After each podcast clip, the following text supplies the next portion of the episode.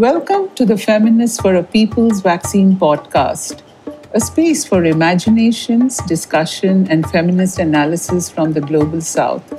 In this creative journey, we approach the tough questions brought to light by the pandemic. Join us to look at this once in a lifetime event as a passageway to imagine a fair and just world for all.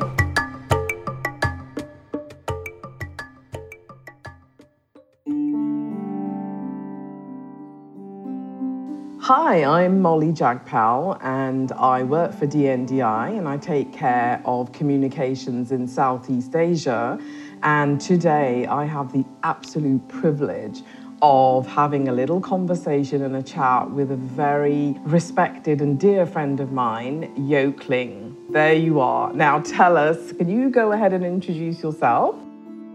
So I'm Malaysian and I'm a lawyer by training and I'm uh, living in Malaysia. Today I am uh, working as the executive director of Third World Network, which is an international policy and advocacy organization started by Malaysians and we are headquartered here in Malaysia. When I was looking at your formal CV, Yoke Ling, I was quite terrified by your credentials. I saw this background in law, I saw Cambridge University pop up. And it got me thinking, I'm thinking, how on earth did you go through that process of doing law, something that we identify with people going into big corporations? How did you end up fighting for justice? Well, you know, it's, it's very interesting because when I when I applied to go to law school, I didn't want to be a lawyer. In fact, I didn't want to go to university. I wanted to be a journalist. I was always interested in environmental issues in school, and and uh, and, and so I wanted to do something different. Uh, so my uncle said, look, you know what? If you want to do something different, go and get trained as a lawyer. So I applied, I went in, and I have to say that was probably one of the best decisions I made. I had a couple of amazing uh, professors who mentored me. And then when it came to uh, wanting to do my master's, because I was interested in teaching, and, and there was a scholarship to go to Cambridge. Um, and my mentor at that time in the law faculty said, you know what? Why didn't you apply to go to Cambridge? I said, no, by then, I was very politicized about colonialism. I said, I'm not going to the motherland of imperialism. You know, no, I, I, want to stay here. I was already very involved as a volunteer with our Friends of the Earth Malaysia. I was really getting exposed to the communities, to the reality of my own country, because I'm an urban kid, right? Uh, but this mentor of mine said, look, if you want to change the world, go to Cambridge. Be challenged. Be in a place where people are not thinking like you, right? And when you come home and you have a degree with the Cambridge name, it doesn't matter what you say, they will give you a hearing. But when I came home, I realized that in the end, it has to be not just my voice, but the voice of those of us so called from the South, from the developing countries, wanting to have our own pathway as what our future, what our development, and what our people should have the right to decide. We're all familiar with the right to health as a human right but we don't have that much familiarity with what exactly are intellectual property rights. Could you just walk us through that? So, we have something called the Paris Convention on uh, the protection of industrial uh, property. And that is a treaty back from the 19th century when it first started, and it's been changed, you know, uh, over the years. But that is really what created the idea of what we call a patent, right? A patent is a uh, as a monopoly for a temporary period given to uh, you know, to reward inventions which are industrial property. Uh, and you can choose in the country whether to join or not. And if you do join, you were given the freedom to choose which sector you may not even want to include to give, for example, a patent. So in the late 80s, there was a move led by big industry, pharmaceutical, biotechnology, chemicals, agribusiness, you know, to sort of say, you know what, we today are the companies in Europe and North America and Japan. We have the technology because we are the richer countries. Most of them got wealthy because of colonialism and taking all our resources for centuries. And so, because they had more wealth, they were more developed, and they could have more technology advantage. They said, okay, now that we have this advantage, how do we use this technological advantage to really control markets? Right? And so they wanted new rules that would give them new rights. So in 1995, we had coming into birth, into implementation, a new agreement, which is a very long name. It's called the Trade Related Aspects of intellectual property rights which we commonly will now uh, hear it called the TRIPS agreement. Now, when that agreement was uh, being negotiated together at the same time with four, five, six, seven, eight, nine other agreements, all at the same time, most of our countries were not aware because we didn't even think of pharmaceutical patents in many of our countries. It was unthinkable. So the people involved in the negotiations were very, it was not equal negotiations. I think some of the active countries from, from the developing world were Brazil, India, Argentina, a couple of the African countries who had an idea what was going on because they were having their own industries coming up. And so they were the ones who were blocking and trying to save the day, right? But the most, most of the other countries had no clue. And so in 1995, this agreement came into legal life. And what does it do? It says that, first of all, it created the term intellectual property rights.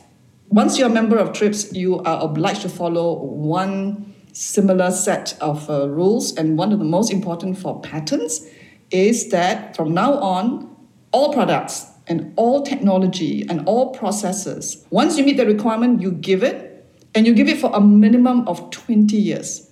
And that's how we began to see the story of medicines. Around the world, if you are a member of this treaty, you are obliged to give it. But it's not an absolute monopoly. There are ways you can actually balance between yes, legitimate interests of those who are real inventors and creators, but also public interest in public health. And today, for us, uh, much of our work in Third World Network and many of our civil society activist uh, community, we try to avoid the word rights. We say intellectual property. If you look at the history of patent law, it is about a privilege. Because what are you getting, right? Because you are an inventor, you have done all these things, and you, you qualify, depending on your rules in your country, the state, the government representing the state, says, I will give you a temporary monopoly. It's a social contract between society and the, and the inventor, right?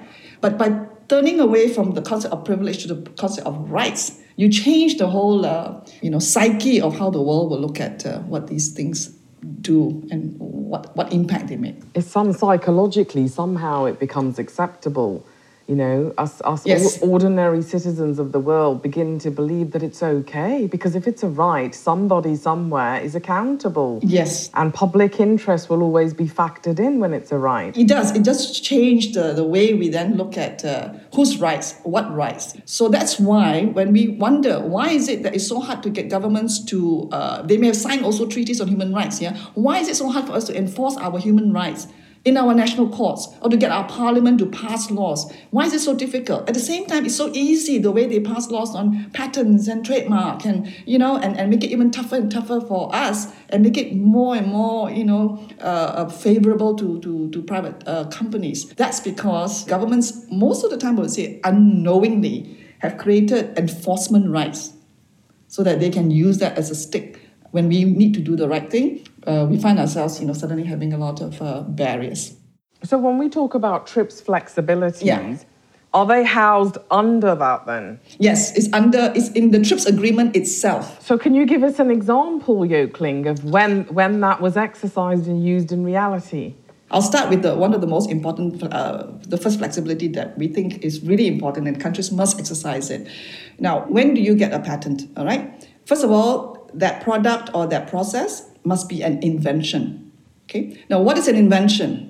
TRIPS does not define it. It's up to us in our national law to define what an invention is. And before you give a patent, uh, a claim, that invention must be three things. It must be new, it must involve an inventive step, and it must be something that you can uh, use or apply. We call it industrial application. So it's something that can go to the level of being in industrial production.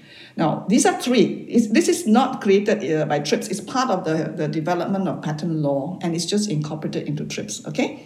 So it's new, inventive step, capable of industrial application. You must have all three satisfied. What each of these means is, again, up to each country's law. That is the most important flexibility. Because if you get it right, you are not going to be giving so many patents when they don't deserve it, right? And in the field of pharmaceutical and med- medicines and all that, we see such a lot of patents given which as even as an ordinary layperson, you when you explain to people what those uh, patents are that create 20 years monopoly, people are shocked. All right, I'll give you a quick example. Something came up originally as a syrup. And then I change it from a syrup to a, to a different form. I turn it into a tablet or a capsule. I get another 20 years. Um, I have to take three or four or five tablets if I'm an HIV uh, AIDS patient, right? And every day to take five different things or three or four is very difficult. That's why you don't comply and you give up, and, and that's a problem. You know, you, you have to comply when you take HIV treatment, and it's for life.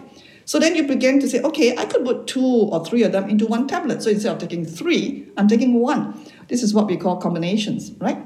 You could get, if your, if your law allows it in your country, you can give another 20 years for turning the two, three pills into one pill.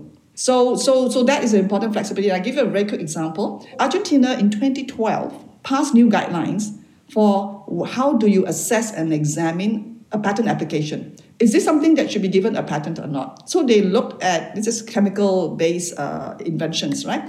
So the uh, Ministry of Health, the Ministry of Industry, and the National Institute of Industrial Property, which is your intellectual property uh, arm, they got together. They did this consultation studies.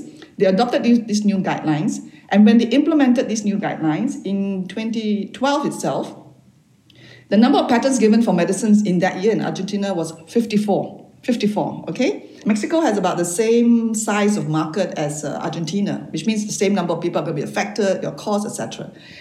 And you know how many patents were granted in uh, Mexico in that same year? 2,500. Mm, Mexico granted 2,500. Argentina granted 54. Now, both are members of the TRIPS agreement, but they use the flexibility very differently one of the reasons why the, the, the, number of patents just dropped dramatically eh, with the new guidelines in Argentina is because they have very strict standards that limit the patenting of a bunch of things, right? Compositions, uh, what I just said about combinations, you know, two, three pills put into one. Even doses, if I come up with 20 milligram, right, uh, tablet, 20 milligram means in your tablet, there are 20 milligrams of the active substance that actually has the medicinal value. And then maybe 10 years later, I say, actually, I'm coming up with now 40 milligrams because of whatever, whatever is more effective, etc. So if your country allows it, the first 20 milligrams as a dosage, if your law allows it, that's new and inventive. All right, you get 20 years. Then uh, 10 years later, you say 40 milligrams is more effective for the body, you know, to be able to get this medicine to work better. So if your country allows it in, the, in its law, the 40 milligrams get another 20 years. All right, this is what we call in the patent world uh, evergreening, you know. it's an evergreening pattern. It goes on and on and on and on. You know, with different patterns. And you basically, what is the aim is to keep your monopoly in the market. I wouldn't call it evergreening. I'd call it a never-ending disaster. yeah, yeah, maybe evergreening sounds too nice. yeah. So th- that's all fascinating and a bit scary, Yoke Ling. But what I want to ask is that. Can you tell me in what circumstances do we use patents or are patents issued? Can you just explain that again, please, with more clarity? Right. What the TRIPS agreement says is that yes, you give a patent, uh, and this is really patent law that has been incorporated. Uh, it has to be an invention, has to be new, has to involve an inventive step, and it has to be uh, of industrial application. All right, and this is important. The third one is because something could be new. You could pass the test of new, right? You could pass the test of having an uh, exercise an inventive step. But if you are not going to work, the term is work a patent. That means you're not going to manufacture, you're not going to uh, actually use the technology or make the products. Uh, and then you just want to lock up, you cannot, right? Or you are at the stage where it's something new and inventive, but it's not ready to be used at an industrial level. That means it's not capable of being turned into a product or a technology that can serve society. So at that stage, you don't get a patent. This is important because if it's not capable of industrial application, it means that other people can continue doing the research because you can have 10 different uh, teams of people working on trying to solve a, a problem or, or, get a medicine for a certain disease, right? So you want to balance so that people can, can, can continue working. So if it's not of industrial application, you, you won't get a patent. That's very important. So these three have to go together, right? Um, now, this, like I said earlier on, this is a number one, what we call flexibility. So you decide in your national law what is new, what is inventive, and uh, what is of industrial application. And then you get an application. right? Uh, let's say, Molly, you are a pharmaceutical company, a biotech company, you have been working on a particular medicine. When you apply for a medicine, uh, for a pharmaceutical patent, not even medicine, a pharmaceutical patent, you actually haven't got the medicine yet. It doesn't exist yet because the way this whole system is constructed, if I'm working on substance, chemicals, okay, we're only talking about chemicals at this stage. I'm working in the lab. I'm looking to see whether this particular uh, chemical has a potential, has an active ingredient, something in this, this substance has uh, can, can, can have some activity that could be developed into a medicine. So let's take a very uh, uh well-known example that we take every day. You know, we take paracetamol, right? Uh, there's Panadol. Panadol is actually the brand name. So the original was called Panadol. It's the name of the company that first started doing it. But the active ingredient is paracetamol. And because there are no more patents around this product, it's a very old product. That's why we can go to a to a pharmacist and we can buy paracetamol. We ask for paracetamol, right? And generic companies, many people are making this all over the world. That's why it's so cheap. So what happens is when you actually discover a potential active substance, that's when you file a patent. So let's say I file in the year 2000, okay, and I get my patent approved in 2005. The 20 years start running from 2000.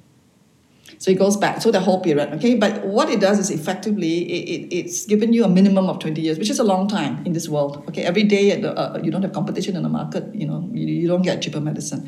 So what you first get is this. And then you will go and start and you continue doing your r&d and developing that active ingredient that compound that chemical molecule into a medicine okay? But as long as i have my patent approved in that period nobody no other manufacturer no other you know can can can go and even you know how to make it you can't you can't do it because and then i will file. That's why one medicine is not one patent. You will file first the basic compound which is the primary and then you file process patents because you may have different process. You say it's new and inventive. Uh, in the old days, before TRIPS, you can choose. You can you maybe you want to give patents only for process but not product. So Molly, you and I and five other uh, people are working in to get to this medicine in five different ways okay but maybe your way is uh, makes the medicine uh, you know absorb into the body uh, faster better and we may have different uh, you know advantages so if i can show that my process is new inventive different from yours, then you can get a process patent, I can get a process patent, but the medicine in the end, the product is not patented. But once you are required to patent the product as well, even though we may have three different ingenious ways of getting to that uh, to that product, then then the other process uh, people drop off. So this is why it's it's a problem. That means you actually kind of kill innovation sometimes, right? No incentive. The first to file gets monopoly. Now, there is an exception. This is another flexibility. If you are doing research, right, for example, uh, there is a patent over uh, sofosbuvir, okay, which is a very important uh, drug for hepatitis C and cures, right? We've all been working with it, many of us. So it's been it's patented in Malaysia. DNDi, Drug for Neglected uh, Diseases Initiative that Molly works for, they got another, you know, uh, potential uh, uh drug that works with sofosbuvir. You need these two drugs. And we want to do a clinical trial, but we need sofosbuvir, which is patented in Malaysia. Now, there is an exception in TRIPS. If you want to use a patented uh, product, but it's so expensive, so I can get a generic that's cheaper from another country, I can bring in a generic okay, without the permission of the patent holder. So if it's for research, I'm not doing any commercial level production, I can bring in a cheaper version of the same drug, which is what we did in Malaysia, right? We imported uh, sofosbuvir from Egypt, which has very high standards and did not give a patent on sofosbuvir, whereas most other countries did. And so Egypt is the only place where you can get generic, which is independent of the patent holder. Okay? So we imported it and it's perfectly legal. So for research, clinical trial, you have an exception. Once you get to the commercial stage, you, you can't, right?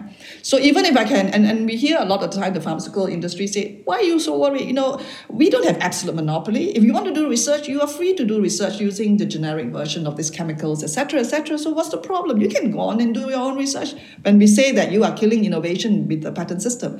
But think about it.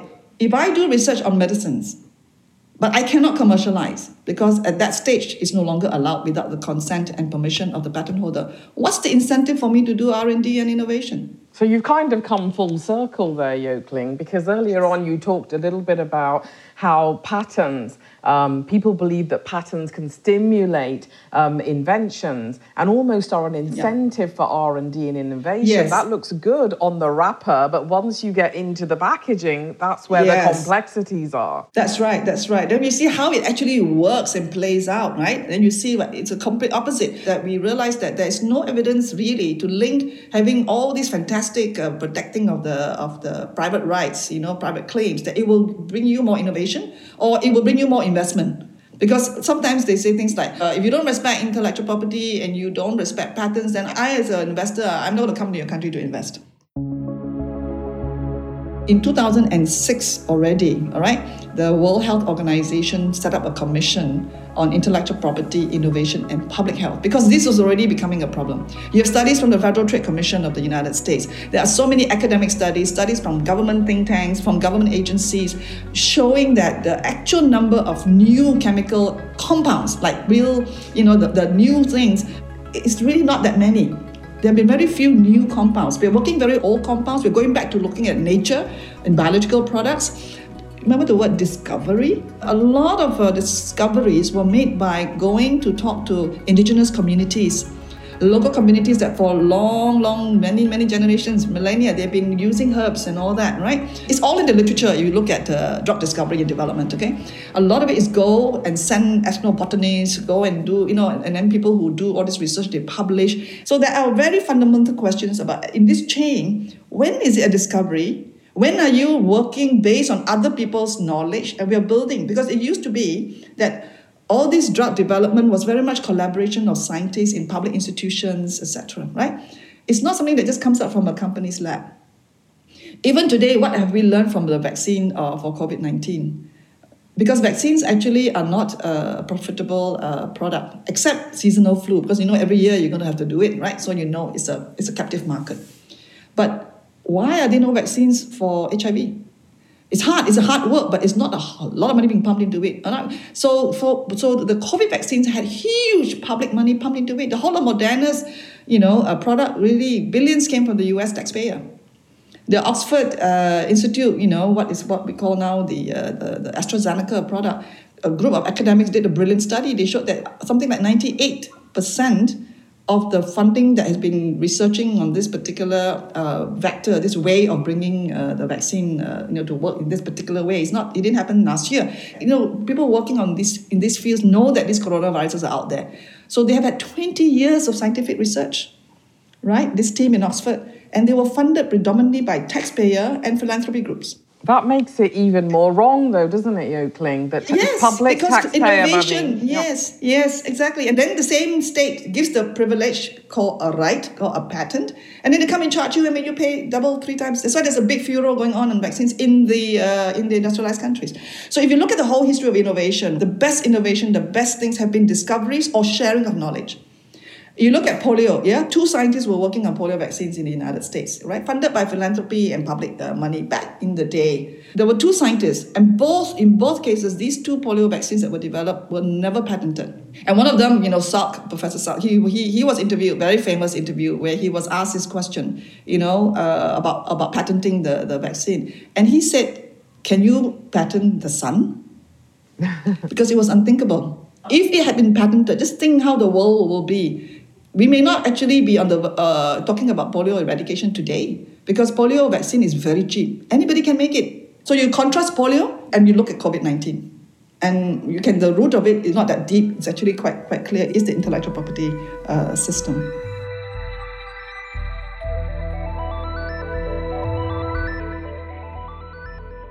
On the subject of shining the light, it's got to go beyond civil society, governments, and industry. It's so important to engage the general public, which is where I think COVID has been a real eye opener for everyone around the world. Look at the disparity. Why are drugs so expensive? Why can't we get the vaccine? How do you feel about how kind of it's blown the roof off the house now with COVID and access issues, right? I, I think because uh, from from the build up, you know, over the exorbitant prices and the profiteering. I mean, you see some of the recent, you know, United Nations reports, you know, coming out in 2017, 2018. They really use the words profiteering, rentier, you know. So it's no longer something that uh, some CSOs and patient groups are, are fighting for. I, I think it really this is one issue, you know, uh, that has really. Uh, a bit of a tsunami. I know it's happening also because of COVID, right? The fact that we have South Africa and India taking the lead to put a proposal on the table in the TRIPS Council in WTO to say let's suspend, you know, uh, the enforcement. It was unthinkable about a year ago, two years ago. You know, it, it was October in 2020, right? Now it didn't just happen overnight. It's because these countries went through the experience of what happens when you have no access.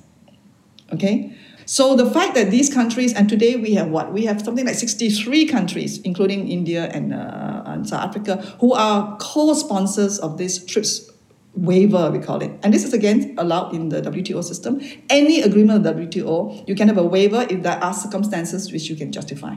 It's an inbuilt thing, right?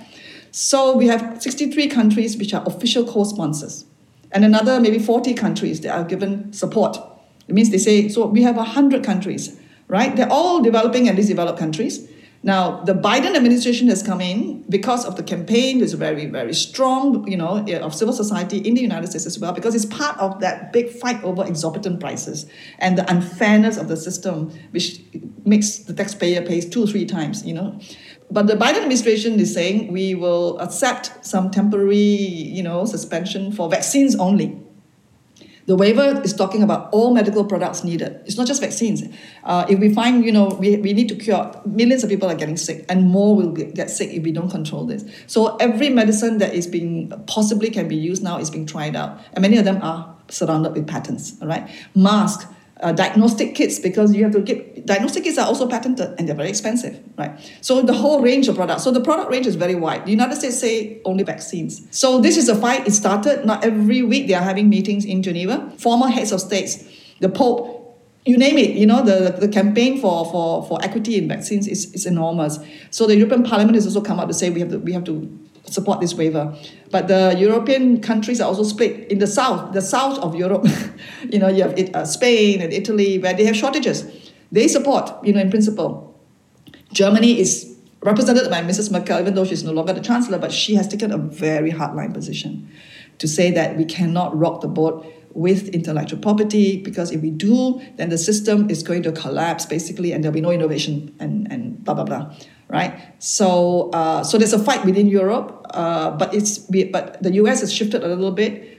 The battle has started, but it is not just about the vaccine issue. It's about the rules of the game. It's about the system.